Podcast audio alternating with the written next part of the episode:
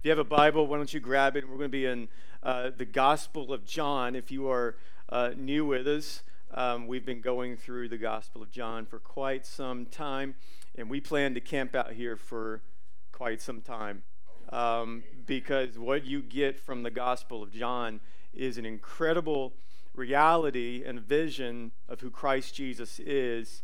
And man, if that can just deepen uh, us as a church, uh, that, that's, that's an incredible win for us uh, to see Jesus for who he really is. And John uh, here is going to give us probably the longest dialogue uh, written between Jesus and another person.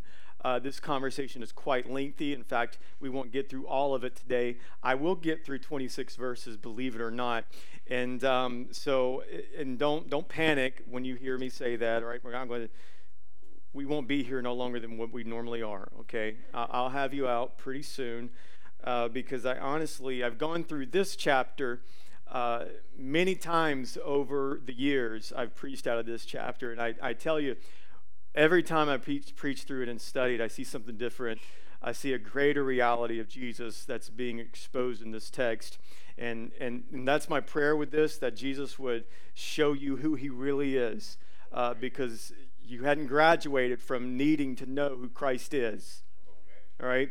You don't you don't get deeper in your sanctification with Christ uh, and, and have this idea that, well, I don't need to know more about Jesus. Give me something different. Give me something deeper, preacher.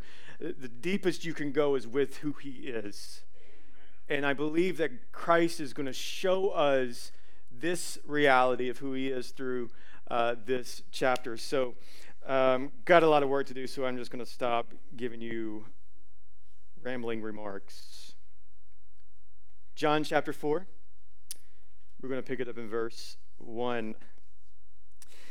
When Jesus learned that the Pharisees had heard he has been uh, he was making and baptizing more disciples than John, though Jesus himself was not baptizing, but his disciples were.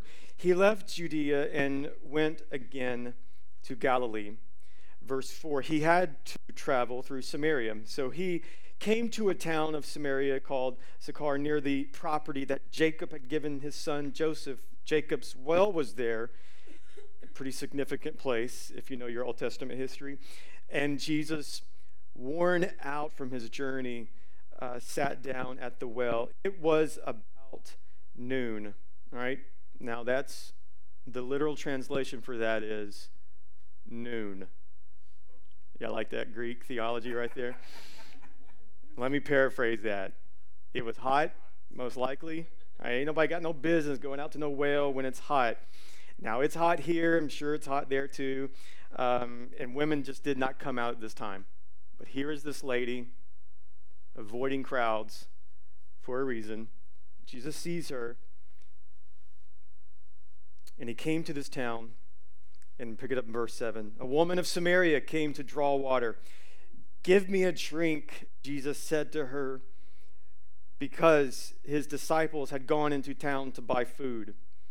How is it that you, a Jew, ask for a drink from me, a Samaritan woman?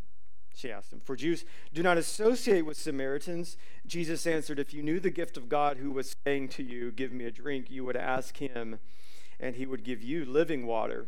Sir, said the woman, you don't even have a bucket, and the well is deep. So where do you get this living water? You aren't greater than our father Jacob, are you? He gave us the well and drank from it himself, and did his sons and livestock. Jesus said, Everyone who drinks from this water will get thirsty again. But whoever drinks from the water that I will give him, he will never go thirsty again. In fact, the water I will give him will become a well of water springing up in him for eternal life. Sir, the woman said to him, Give me this water so that I won't get thirsty and have to come to this same spot to draw water. Jesus said, Notice this dramatic transition. He said, All right, go get your husband. He told her, and come back here. I don't have a husband. She answered, well, you've answered correctly. Jesus said, I, I don't have a husband. For, for you've had five husbands, as a matter of fact, and the man you are with now, you shacking with him. That's Matthew's paraphrase. What have you said is true, sir. One of my favorite verses is so hilarious, sir. The woman replied, I perceive that you're a prophet. Our fathers worshipped on this mountain, but you Jews say that the place to worship is in Jerusalem. Jesus told her, Believe me, woman, an hour is coming when you will worship the Father. Don't matter if it's on that mountain or this mountain in Jerusalem. You Samaritans worship what you do not know. We worship what we do know because salvation is from the Jews. But an hour is coming and is here now when true worshipers will worship the Father in spirit and in truth. Yes, the Father wants such people to worship Him. God is spirit, and those who worship Him must worship in spirit and in truth. The woman said to him, I know this Messiah is coming, who's called the Christ. And when he comes, we'll, all, we'll get this all worked out, explain everything to us. And Jesus told her, is one of the most powerful lines in the whole Bible I, the one speaking to you, am He. There's just a few things that I want to perhaps lay out before us that are from this scripture, though. I want to back up back to verse 4 because I want you to get this clear vision again of the reality of Jesus and who he is and who he came for. Notice back up in verse 4, all right? The verse says in verse 4 that he had to pass through Samaria. Now, let me flesh this out for us. He didn't have to do anything. Now, I, I looked at maps here and I looked at this. Unless there was like some road closures, unless there was like some road detours, which there weren't, all right? This isn't I 85 right now, which is like demonically cursed right now, okay? He didn't have to do this, but he chose to take a detour that culturally Jews just didn't take because the Jews would not be associated with the Samaritan half bred people. All right, now I know that sounds extremely offensive. But that's the reality of how they viewed them. In fact, prayers have been dug up from the temple in Jewish culture that read, Do not make us like those people, the Samaritans. And here is Jesus on this journey where he had to take a different route that most Jews just would not have taken. But Jesus here, through the Holy Spirit, is on a divine mission. He's on a mission to meet some lady who was looked down upon.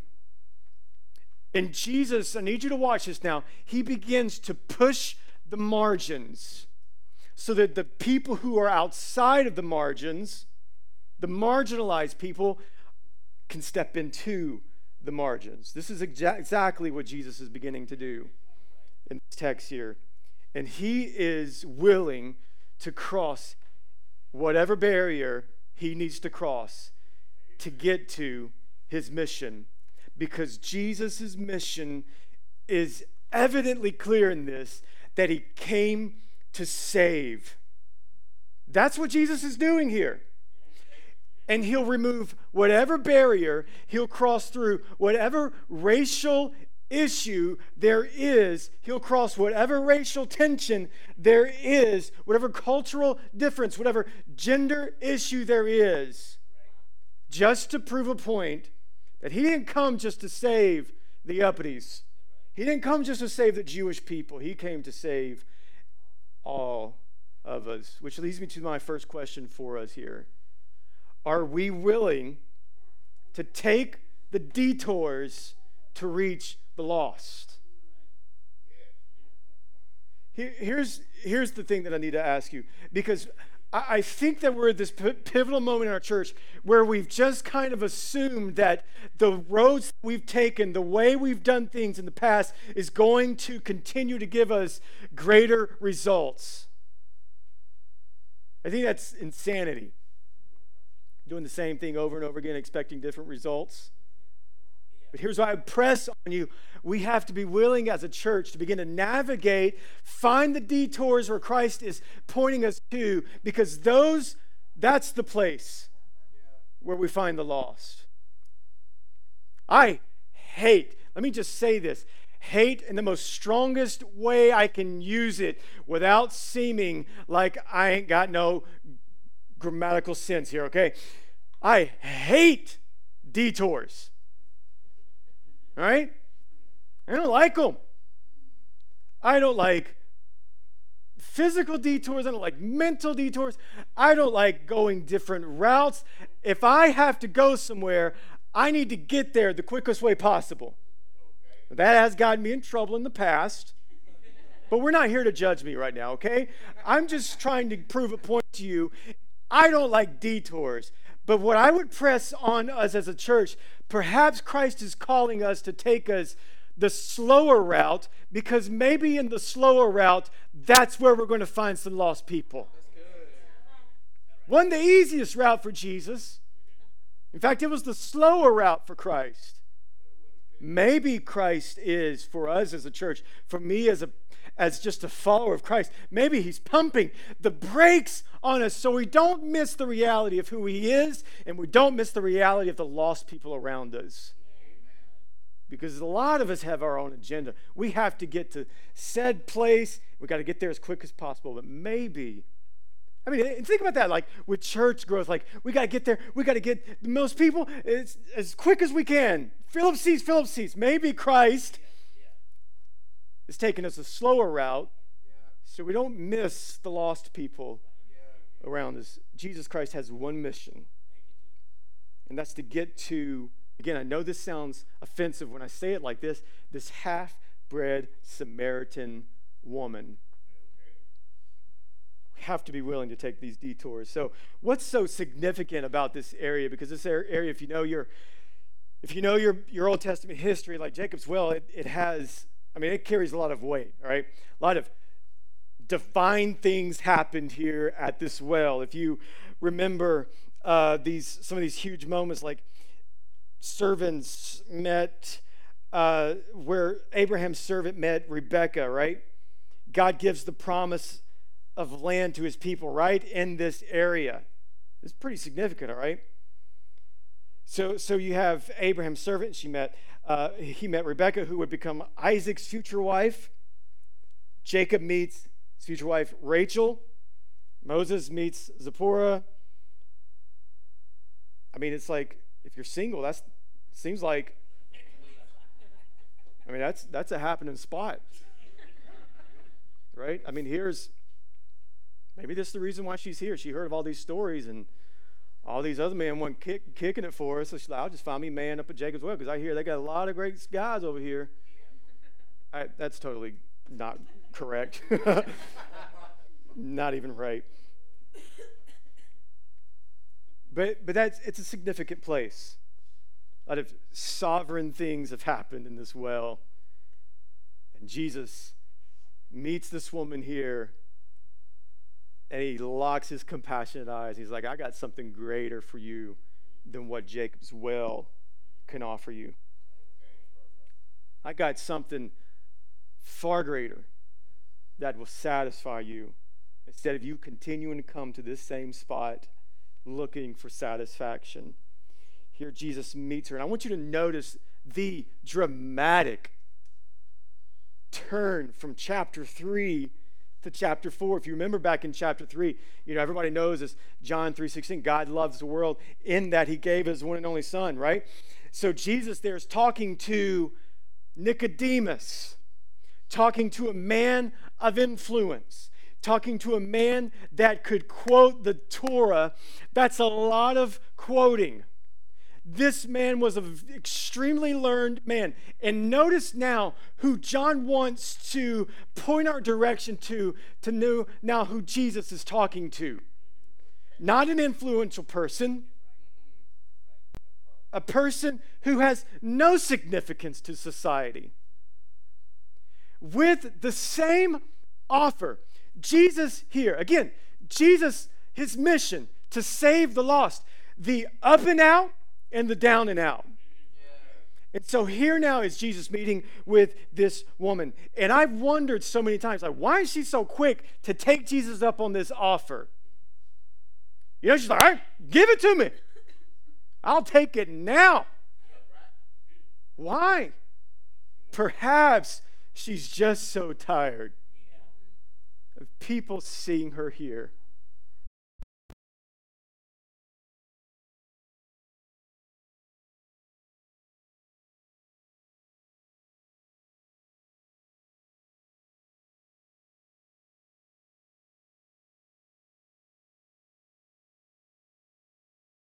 She going up in that well again, y'all. Look at her. Had five husbands. Shagging her boo boo now. She probably killed all five of them. I mean, you know, that is knick-knack. y'all, my brain's weird, y'all. Like this, just knick-knack. So of course, right? Of, of course, she takes Jesus up on his offer. And so here's Jesus. He's tired, he's worn out, he's weary from this long detour. And I love this conversation because she does not expect to meet Jesus here. But Jesus knew who he was after. He was seeking after her. And I love this conversation. It's hilarious. Like, okay, you want the living water? Notice how Jesus just dramatically twists things. Sure, I'll take the living water. All right, go get your husband. I've often wondered why. Like, why, why didn't Jesus say, okay, stop chasing after everything and but notice what Jesus does. What Jesus does is it's almost like he is just ripping the scar tissue off of this lady, not in condemnation. Because remember, Jesus did not come to condemn. But I want you to see this because this is beautiful. Jesus wants to address the heart and the root of the issue. You want this living water? You want to feel joy? You want to feel fulfillment? You want to feel the true love? You want to feel my faithful grace over you? Then we've got to deal with some issues that you are hiding. We've got to deal with this.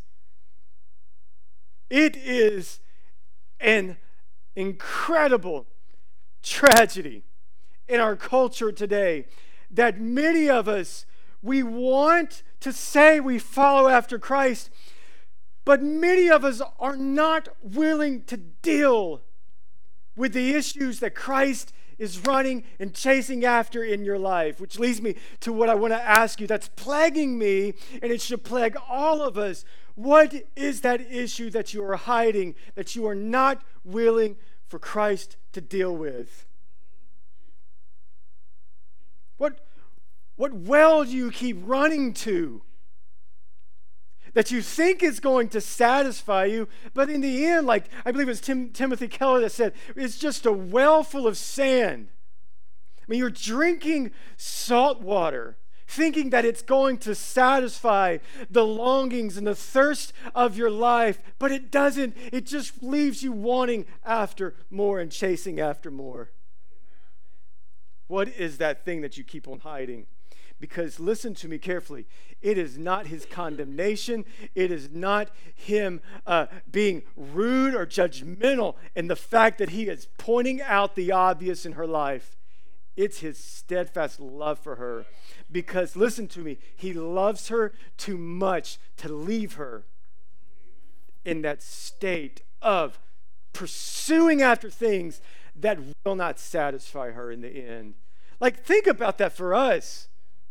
Because the same Jesus pursuing after her is seeking after us. And he loves you, dear friends, too much to leave you in your filth, too much to leave you in your secret, hidden sins. And Christ will expose you. And that is not his judgment, that's his mercy and grace. Why, for the life of me, do we spend our lives trying to hide, trying to uh, pour in more things to cover up that sin or that issue in our life? Like, why don't we want to deal with that? Like we, we are like this woman. Jesus is asking us the same question to you. You want living water? Go get your husband. You want to finally feel resolve and contentment, in joy and steadfastness in love in your life? Go get your husband. Do you want to feel that, that longing go away? Do you want to see that void filled? Let's deal with the issue then. What is that thing that you just keep on going after that you think is going to fulfill you? I mean, and this is a Jesus that we don't like, all right? We don't like the Jesus that wants to deal with us. Just think about the image of Jesus here, contrary to the image that we have of Jesus. Bible says he's exhausted, he's tired, took his boys on a different route, and he's getting dirty here, man. And this is the Jesus we don't like right here the Jesus that exposes you, not because he's trying to air your dirty laundry simply because He wants to offer you new life in Him. And the only way you'll experience that living water that He's offering to us is you just give it all to Him. I love her response Sir, you must be a prophet. I mean, can we just all agree? Biggest understatement of the Bible. Duh. Like he just read your mail. Right? I mean, he just like, I, I mean, this is this is hilarious to me, sir. You, you must be a prophet. Now, notice what she does. She changes the subject. oh, you, you writing that you ain't got a husband? You got five, and you shacking with Boo Boo right now. Oh, so have you heard about the discussion, the theological discussion about which mountain we will worship Jesus on? Shall we worship him in the mountain in Samaria? Shall we worship him on the mountain of Israel? You see what she's doing? Trying to create this uh, theological shenanigans that really, who cares? And watch this now. Jesus ain't going to say, hey, girl, focus. He's like, oh, okay. I'll meet you there. Okay, okay, you're going to change the subject, then I'll, I'll get to that too.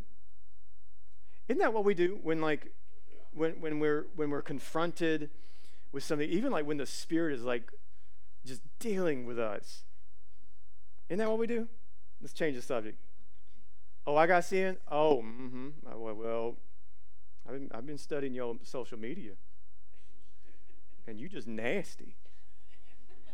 Are you calling everybody? So don't call me out of my sin. Here's the classic, classic American response: You can't judge me. Oh, okay. By what standard? Your standard? Because your standard has just gone so great for you.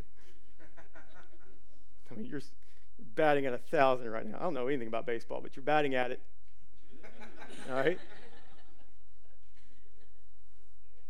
So here's what we do, man. We just we're gonna quickly change the subject. Even like, even when someone is not even like confronting you on something. Even when, like, man, you just feel like the Holy Spirit's like dealing with you on something. When you know you're supposed to be doing something, like God's just kind of pulling you and tugging you, and you're just like, all right, change the subject, God. Could you just bless me with a lot of money? right? I mean, we're just so quick in that. We would rather just hide the issues then have Jesus deal with them. And Jesus is like, oh, okay. I, I see you there. You, you changing the subject. I'll, I'll go there with you. We'll talk about who's going to worship on the mountain. I'm going to tell you. Because it actually don't matter. Because it ain't going to be on no mountain. You're going to be worshiping him in spirit and truth. And then again, this woman, she she good, y'all. she real good. She's like, you know, she gives another another incredible classic American response. She's like, oh, yeah, well, you know. You know. I know. That's what she says. I know. And then, like the classic Southern response to everything. But we are all, we are all professors. We are all doctors. I mean, we are, we are the most intelligent people that we know. Try to tell somebody something, they like, oh, shoot, man, I know. That's old news. Oh, okay. Right? We just we know everything. We are the generation that knows everything. Here's this woman thinks she knows everything, gives the classic American response, I know. It's just going to work itself out when Jesus comes. And y'all, this is the part that just makes me want to do a charismatic shout right here. This is incredible. To me, this is the climax of the story before it even reaches the latter part of the story. Because I want you to see how Jesus responds. Because this is so powerful. For all of the I am statements that are listed in John, I am the good shepherd. I am the bread of life. I am the gate. I am the resurrection and the life. I want you to notice this because it's so powerful. He revealed his first I am statement. Not to Nicodemus, not to this well educated, right straight out of seminary guy, not to his disciples, not to John the Baptist, the greatest guy that's ever walked on earth. Of all people, this lame woman who can't stop making the right or wrong choices about men, who is disgusting to the Jewish culture, this woman who was looked down upon. Like, listen to this a woman. No offense, ladies. You just didn't have a good rap in this culture. Like, you belonged in the back seat of culture of all people that Jesus tries and Jesus reveals who he is to the world, he uses his first I am statement to this Samaritan this low down, this filthy woman who we don't really know her backstory. We don't know what happened to those five men. I don't know if she she's a black widow who tried to kill all those jokers, and this guy's trying to, he finally figured it out. He's like, I ain't marrying her because I seen what happened to the last uh, five boo boos, so I'm just going to shack up with her for a little while. Like, of all the people, Jesus reveals who he is. He does it to her. Why? Because Jesus came to save not just the uppity uppities, not just the Jewish people, but he came to save the lowlifes. He takes this dramatic detour to show us that he's after everyone and he will move every cultural barrier he will move every road he will just he will create detours just to get to you. She wasn't seeking after him. God, in his sovereignty, was seeking after her. And when she could not do anything in her depravity, she could not reach out to him. God reached down to her through his son, Jesus Christ. And Jesus tells us who he is. I am. I am a significant, and we'll get into this a lot more as this book goes on. I am. Jesus, this is his claim of deity. Oh, you've been looking, and I'm sure with his compassionate, loving eyes, he locks right into this Samaritan woman and he tells her, Baby, all the things that you've been looking for joy you've been longing for, the, the fulfillment you've been longing for. I am. How you ever experience life and joy and satisfaction and fulfillment is to see Jesus rightly for who he really is. And this is just, this is so fascinating here. And, and I just want to end with this last question. Like, do you see your need for the living water? Like, has He awakened you this morning with the reality and beauty of who He is? Because so many of you, you're looking for satisfaction. And I don't know what well you are drawing from. You may be trying to draw the well that she's trying to draw from. Relationships, thinking that it's going to satisfy you. Sex, as if it's going to satisfy you. Drugs, alcohol. I don't know what that is that you keep going after. But do you really see your need for now the living water to come in and bring you this joy? Jesus came to show her this need of this living water. That's what's so fascinating about this. He tells his disciples, We ain't going to take the quick route, we're going to take the road less traveled. And in his sovereignty, he seeks after this woman to show her, I've got everything that you've been looking for. I am the fulfillment. Jesus is offering a resolve to the longings and cravings of her life. And oh, that we would be a church that would see Jesus clearly, rightly, with a vision of who he really is and why he came. He came to save us. He came to save you right at your well. But listen, he loves you too much to leave you there. He loves you far too much to leave you there, and he will go through any barrier he has to to expose you for who you really are. That's really great news so that you could see the reality of who He really is. So, God, I just pray